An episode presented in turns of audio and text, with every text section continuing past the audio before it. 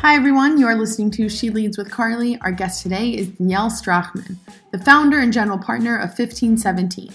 Danielle has so much depth in her career experiences, from founding her own nonprofit charter school to being at the forefront of the well renowned Thiel Fellowship to founding 1517, a venture capital fund built on the belief that not everyone needs to attend university in order to pursue their passions. Danielle's passion for helping others and entrepreneurship really embodies her yes mentality. She also chats about the importance of building a tight knit community and seeking out founders who have such a pure passion for what they're building that they wouldn't be able to do anything else. For any young entrepreneur, this one's for you. DL brings such a wealth of knowledge and experience working with young entrepreneurs that I hope you enjoy it as much as I love talking to her. Hello, Danielle. Thank you so much for joining She Leads today. I'm so excited to have you on the show. How are you? How's everything? I'm good. Thanks for having me, Carly. Of course. So, Danielle, you are the founder and general partner at 1517, which is an early stage venture capital fund that supports teams led by dropouts, deep tech scientists, and founders working outside of tracked institutions. So really, yep. you guys you guys are built on the belief that you know the path geared towards higher education is not for everyone. So mm-hmm. before 1517, you were also on the founding team of the Thiel Fellowship, which we'll mm-hmm. obviously get into, and you were the founder and director of Innovations Academy. So a new charter school nonprofit with over 160 students in its first year, which is crazy. So we'll get into all of that. But first, so what I typically do is, you know, tell me after college, where did you, you know, imagine your career and everything. But I want to even go further, earlier for you, and really, you know, after high school, did you were you similar in that you know college was the only path or was there also where you kind of started to think like okay this is where you know there's an alternative path for me an alternative learning path that you can go down. So what was it kind of for you? You know i did not know i mean in some ways i still don't know what i want to be when i grow up. I always say to yeah. people that every five years of my life has been totally different than the previous five years. And so um, who know i mean i anticipate still doing 15 17 in five years but but yeah. life has all kinds of twists and turns. Um, but when i was in high school, I did not have a sense for what I wanted to do. I was always someone who was interested in a bunch of different things. And I always envied my friends who were of the position of being like, oh, you know, I had a lot of friends who wanted to be teachers or nurses, and they just knew that. And I was never that person. I was never like, oh, yeah, I'm going to be this. Yeah. Um, so when I was, uh, I guess, 16, 17, I did apply to schools. Um, in mostly in the Northeast. I was grown up in uh, the Boston area. And I got into the school that I wanted to go to, which is Simmons College, which is a small all women's college. Yeah. Um, but I remember, I still remember getting the acceptance letter. And when you get accepted into something, then you get to really think about if you really want it or not. Like I always tell people, apply for stuff because you don't get to make the decision about if you go until you get an acceptance. And that could be for a grant program, that could be for a, a school, that could be for boot camp um, you know, and of course, there are sometimes limits to applying to things like application fees. Um, but if those limits aren't too high, I always encourage people to do it. But I remember getting the acceptance, and then I kind of started thinking to myself, oh, gosh, do I want to do this? And I remember saying something to my mom, uh, and my mom was super excited. I think she, I think in part she was thrilled that I could go to an all women's school, which um, I didn't even pick it for that. I picked it for other reasons. Right. Um, but I remember saying to her, like, gosh, you know, I don't I don't know, like, sort of like, I said something to her, like, I don't know if I want to go or something, or like if I should go. And I remember exactly what she said, but the tone was definitely like, you're going to school. like, uh, and I, I specifically remember her saying things like, you know, you know women and, and, other people fought for you to be able to have this choice and one thing that's kind of interesting about that is that it's true people do do fight for the future uh, and have fought for the future that we are all enabled to have today. But I think what they were fighting for was the choice for us to have it, not that it should become a have to. Um, but I wasn't as savvy a debater when I was 18, so I didn't I didn't have the articulation to tell my mom like, well, I think people were cho- fighting for the yeah. choice, not that I had to go. Yeah. Um, but yeah, you know, I I didn't have a sense of you know what I wanted to do. Laptops were just starting to come out, mm-hmm. um, and so the idea that you could build something on a computer that would scale was still, I think, in in most people's minds, not even a thing. Like I was going to say many years away, but you know, but that was that was sort of my path. Was I did go to school. Um, I did get my undergrad degree. I didn't go for further education after that. I did have a choice to go to grad school, yeah. and I kind of remember waking up when I was 22, saying, "Gosh, do I really want to spend you know four to seven more years in school getting something like a PhD?"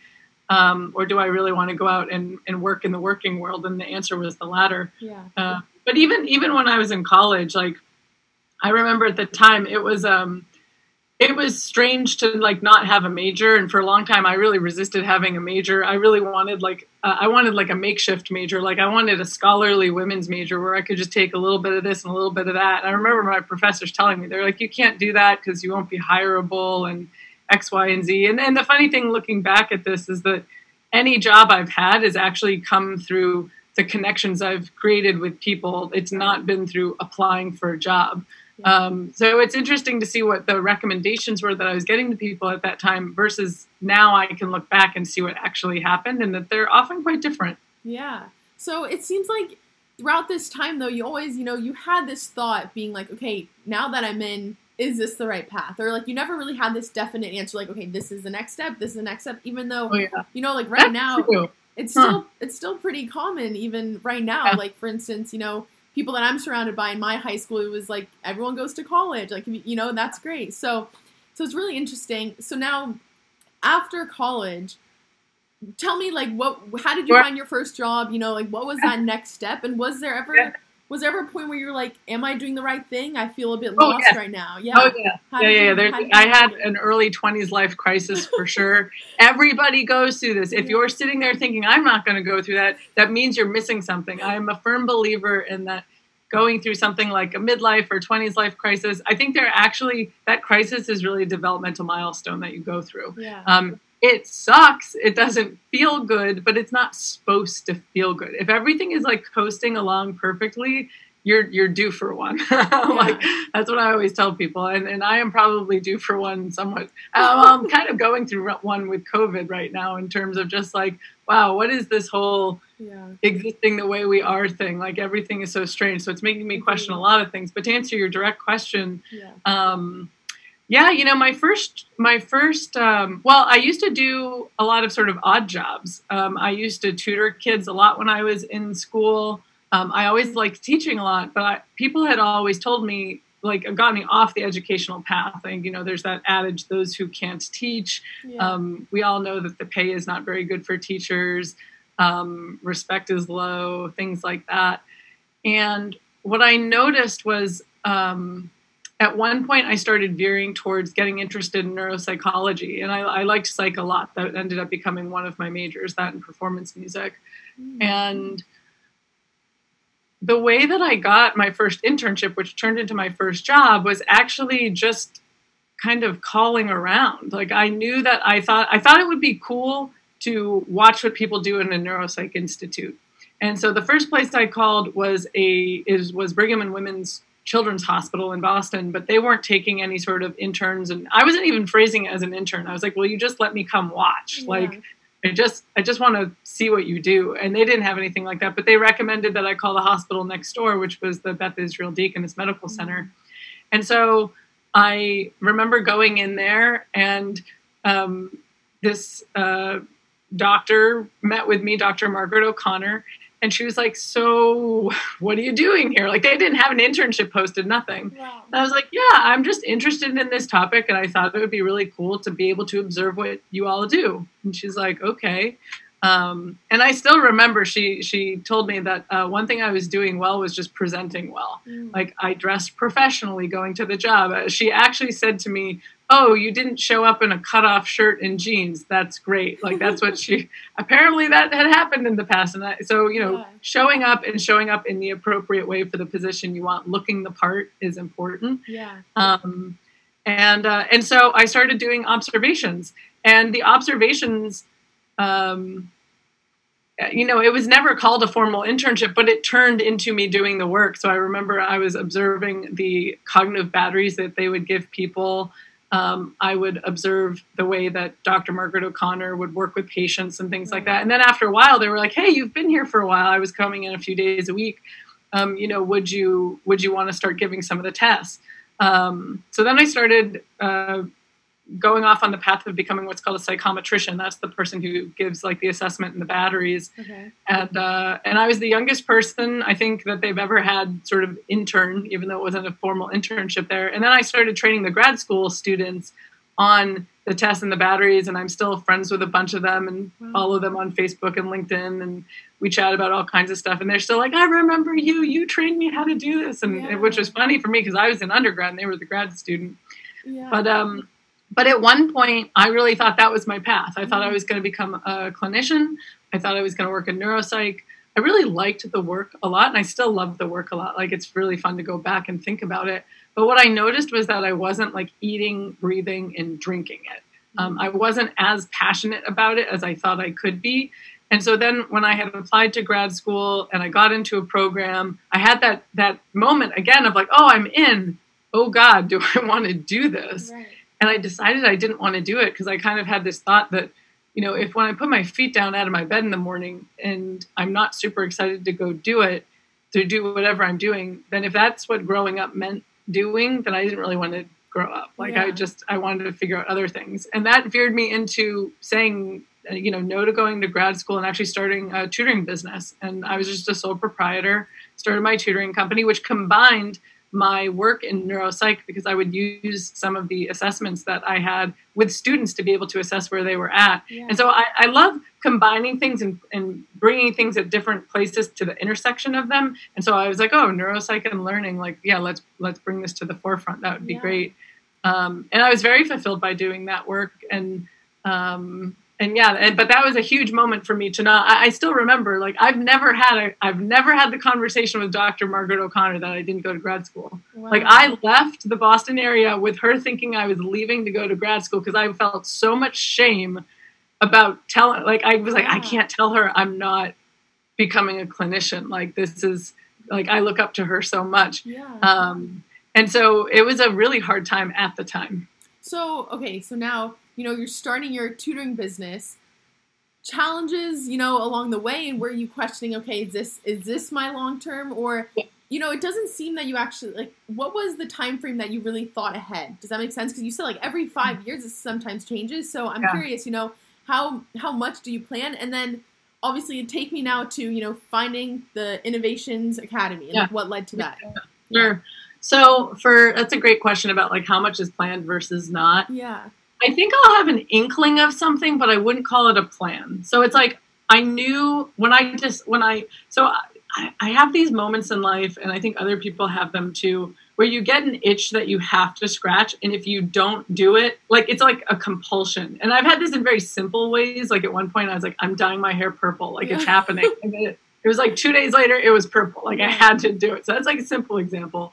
But when I start started thinking about starting my tutoring company, it was that itch to scratch again I'm like, oh, I'm going to do this. And so then I, uh, you know, I learned to build a website. Like I had never built, I didn't code at all. I learned how to build a website. Mm. I put up some ads on Craigslist. This was back in the day when Craigslist was not creepy. Yeah. Um, you know, I started um, reading books just up the wazoo about any sort of um, child development, education, anything I could get my hands on.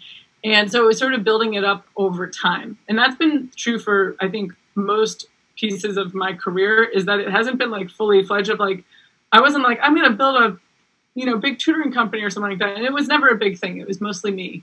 Um, but what people told me along the way is everyone was like, oh, all my friends have tried to start tutoring companies. No one has been able to support themselves, let alone other people. Yeah. I get to the point where I was making a good salary and then um, I was actually having to refer out to other tutors because I had so much demand. Wow. And so I very much believe in the adage of like just put one foot in front of the other. I'm also a really big believer in trying things out before you like jump to it. Like 1517, for example, started with two t-shirts.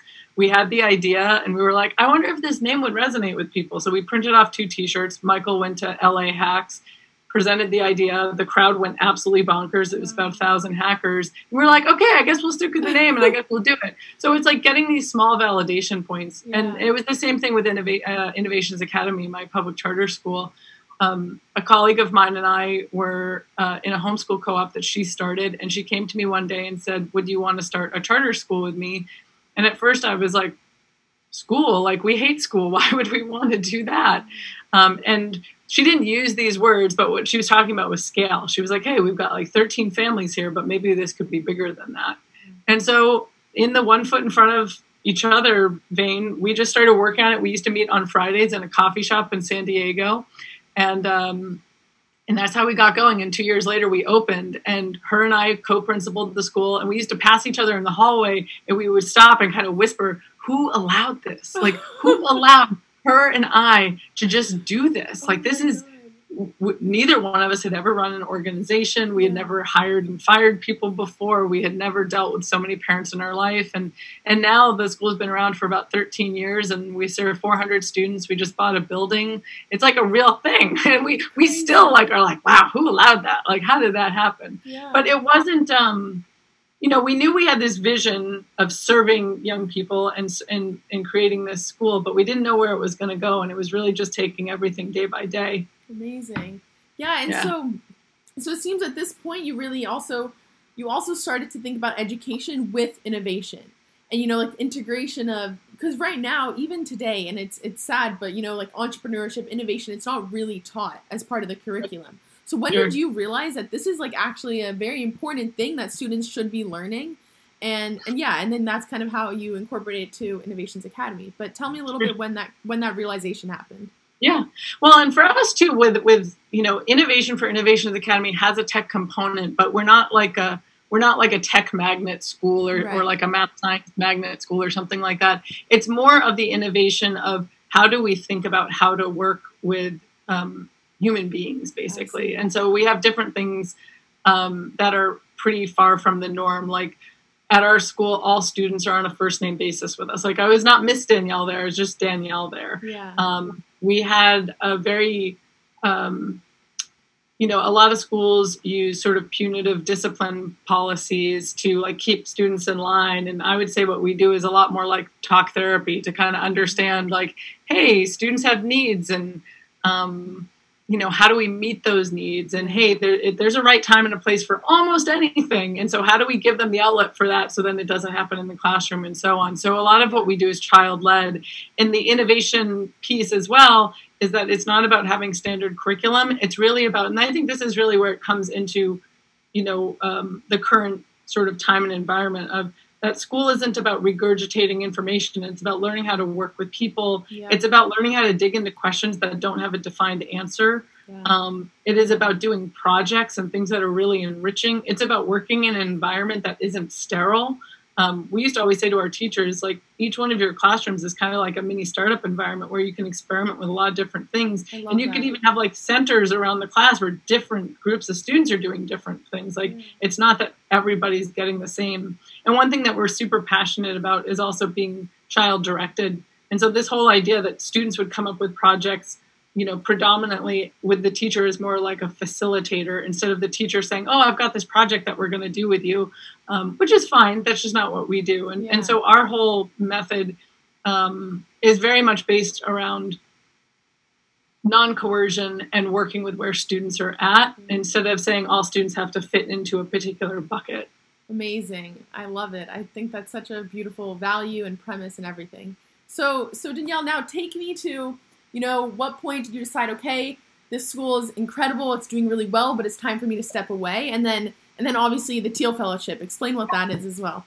Yeah, absolutely. So my co-founder and I founded the school in the first two years, which was a lot of bureaucratic homework from the district to Yeah. get us approved. We opened in 2008, and then her and I ran the school together from 2008 to 2010.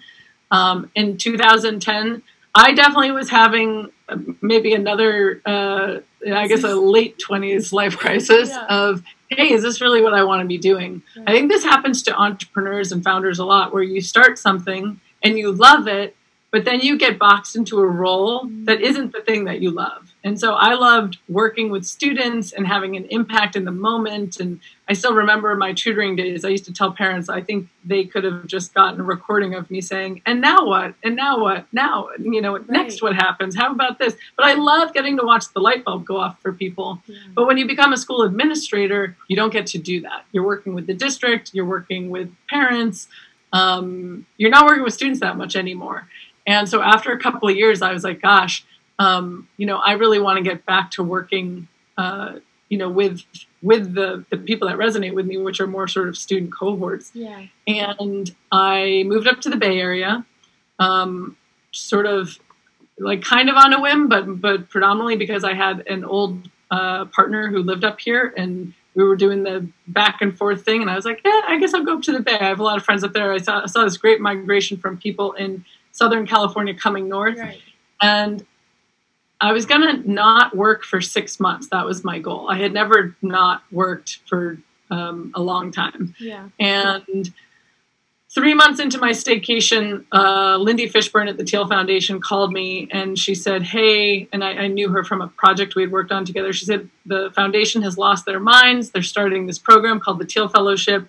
Maybe you saw it launched this week, like in the news, but they don't have anybody running it and you've got to get over here. I was like, wow, who starts a program and doesn't have like a team running it? Or, and I was like, have they done a pilot? And she's like, nope. And I'm like, who does this? Like, I'm an operations person. So I was like, wow, how does this happen? Like, I just spent four years in my charter school, which has tons of operations and stopgaps. But who does that? Peter Thiel does that. Um, so I came on board about 10 days later to the foundation to start running the Thiel Fellowship. And it was really, at least on my part, conceived of as an older young person's homeschool program, a very like unschooly um, methodology of that each fellow has something that they're working on and we're going to help guide them through it. Um, and we used to always say, tell people, you know, this is like a buffet. Like you get $100,000 to work on a project of your choosing. At the time, people were 19 uh, or under when they became Thiel Fellows. Yeah. We gave them support of the foundation. Um, you know, they got mentors. We had things like retreats. Actually, this is really funny. Uh, uh, one of the first year Thiel Fellows just tweeted the other day, Nick Murata, that apparently um, this guy, he's amazing. He's a chess master and a hedge fund guy. His name is Patrick Wolff.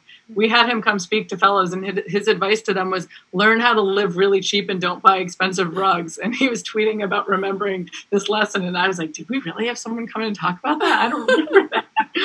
Um, but um, but yeah, it was amazing to run that program for the first five years and work with fellows. And we, what we used to always say about it is that it's a two-year program with a ten-year time horizon. And this September will be ten years that the program launched.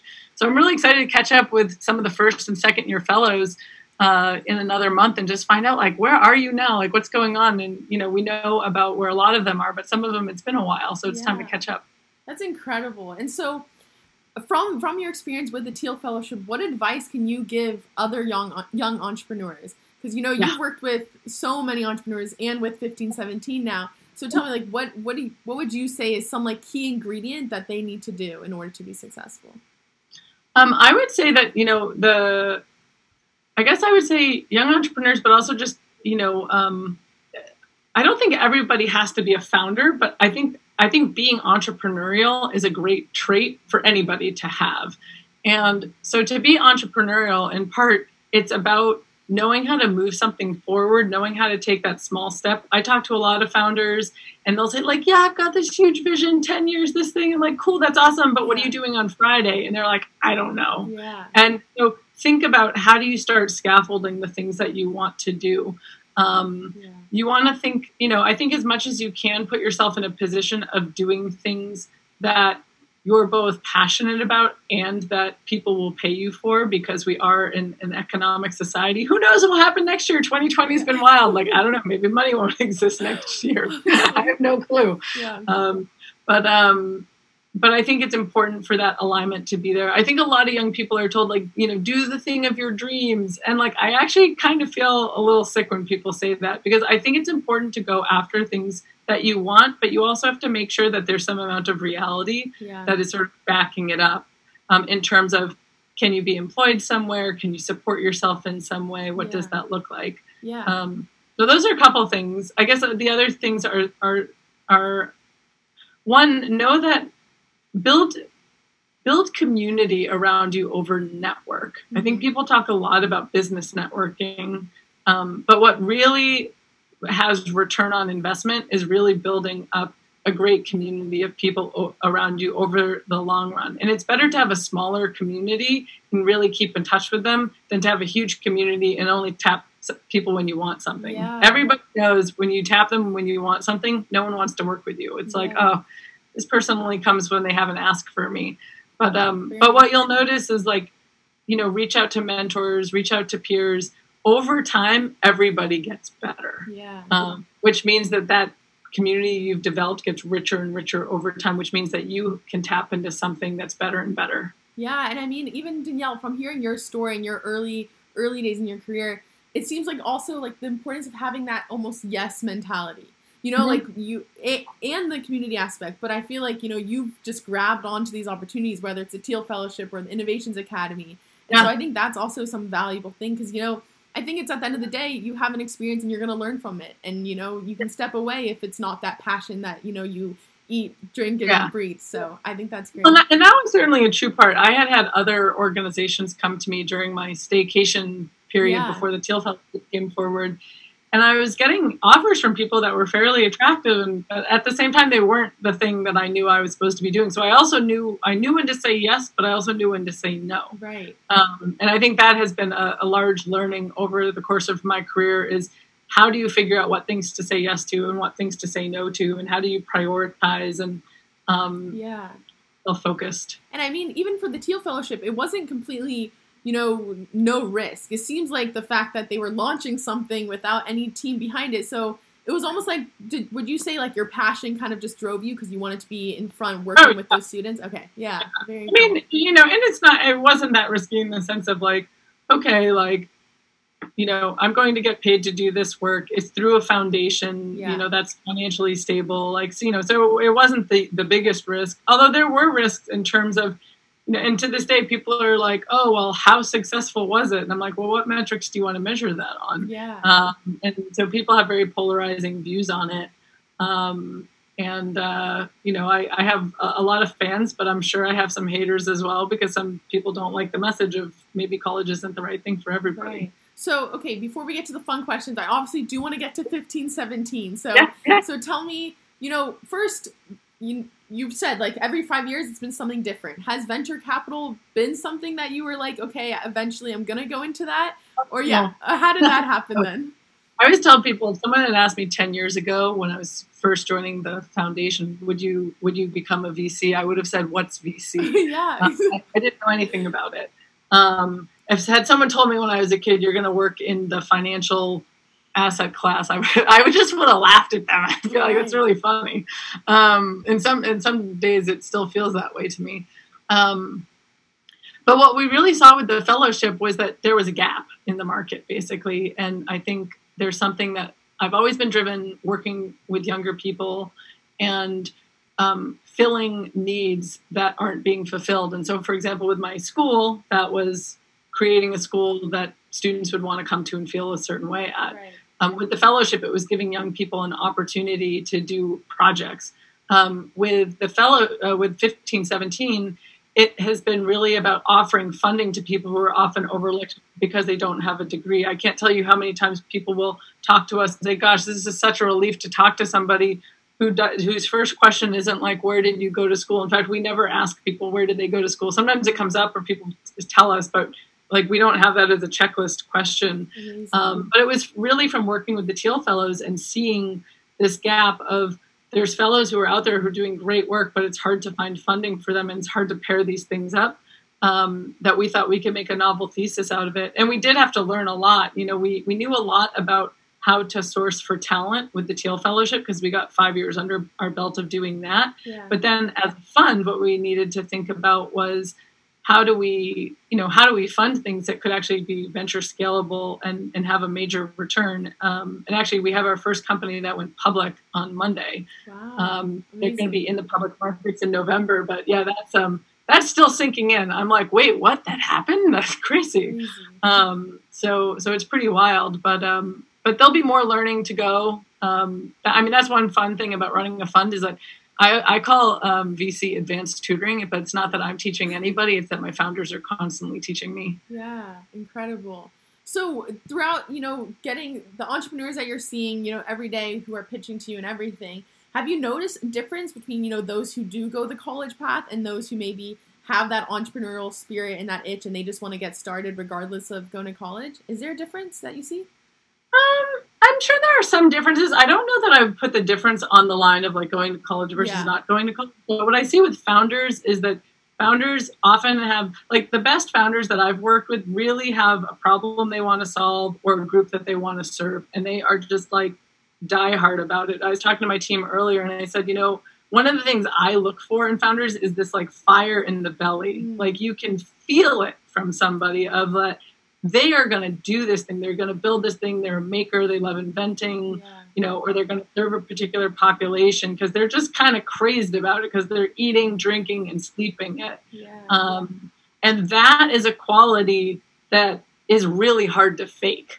Um, and so I'll talk to other people who don't have the fire in the belly and they're like, oh, I saw this business opportunity. There's a hole here and there's an arbitrage opportunity. And I'm like, mm, it could make some money. But the truth of the matter, and what we say to founders a lot, is that starting a company is so hard and there's no money and there's no fame until many years in. Yeah. And like the first two years in particular, and sometimes up to the first four years, are just pain and suffering. It is just really hard. And you're not like the delta between that mission and what you're doing on Friday is so big. Yeah. And at the founder, you feel it. I remember feeling this at my school of being like, oh my God, we want to be teaching and doing things at this level, but right now we're here. And oh my God, like feeling that delta, it was painful.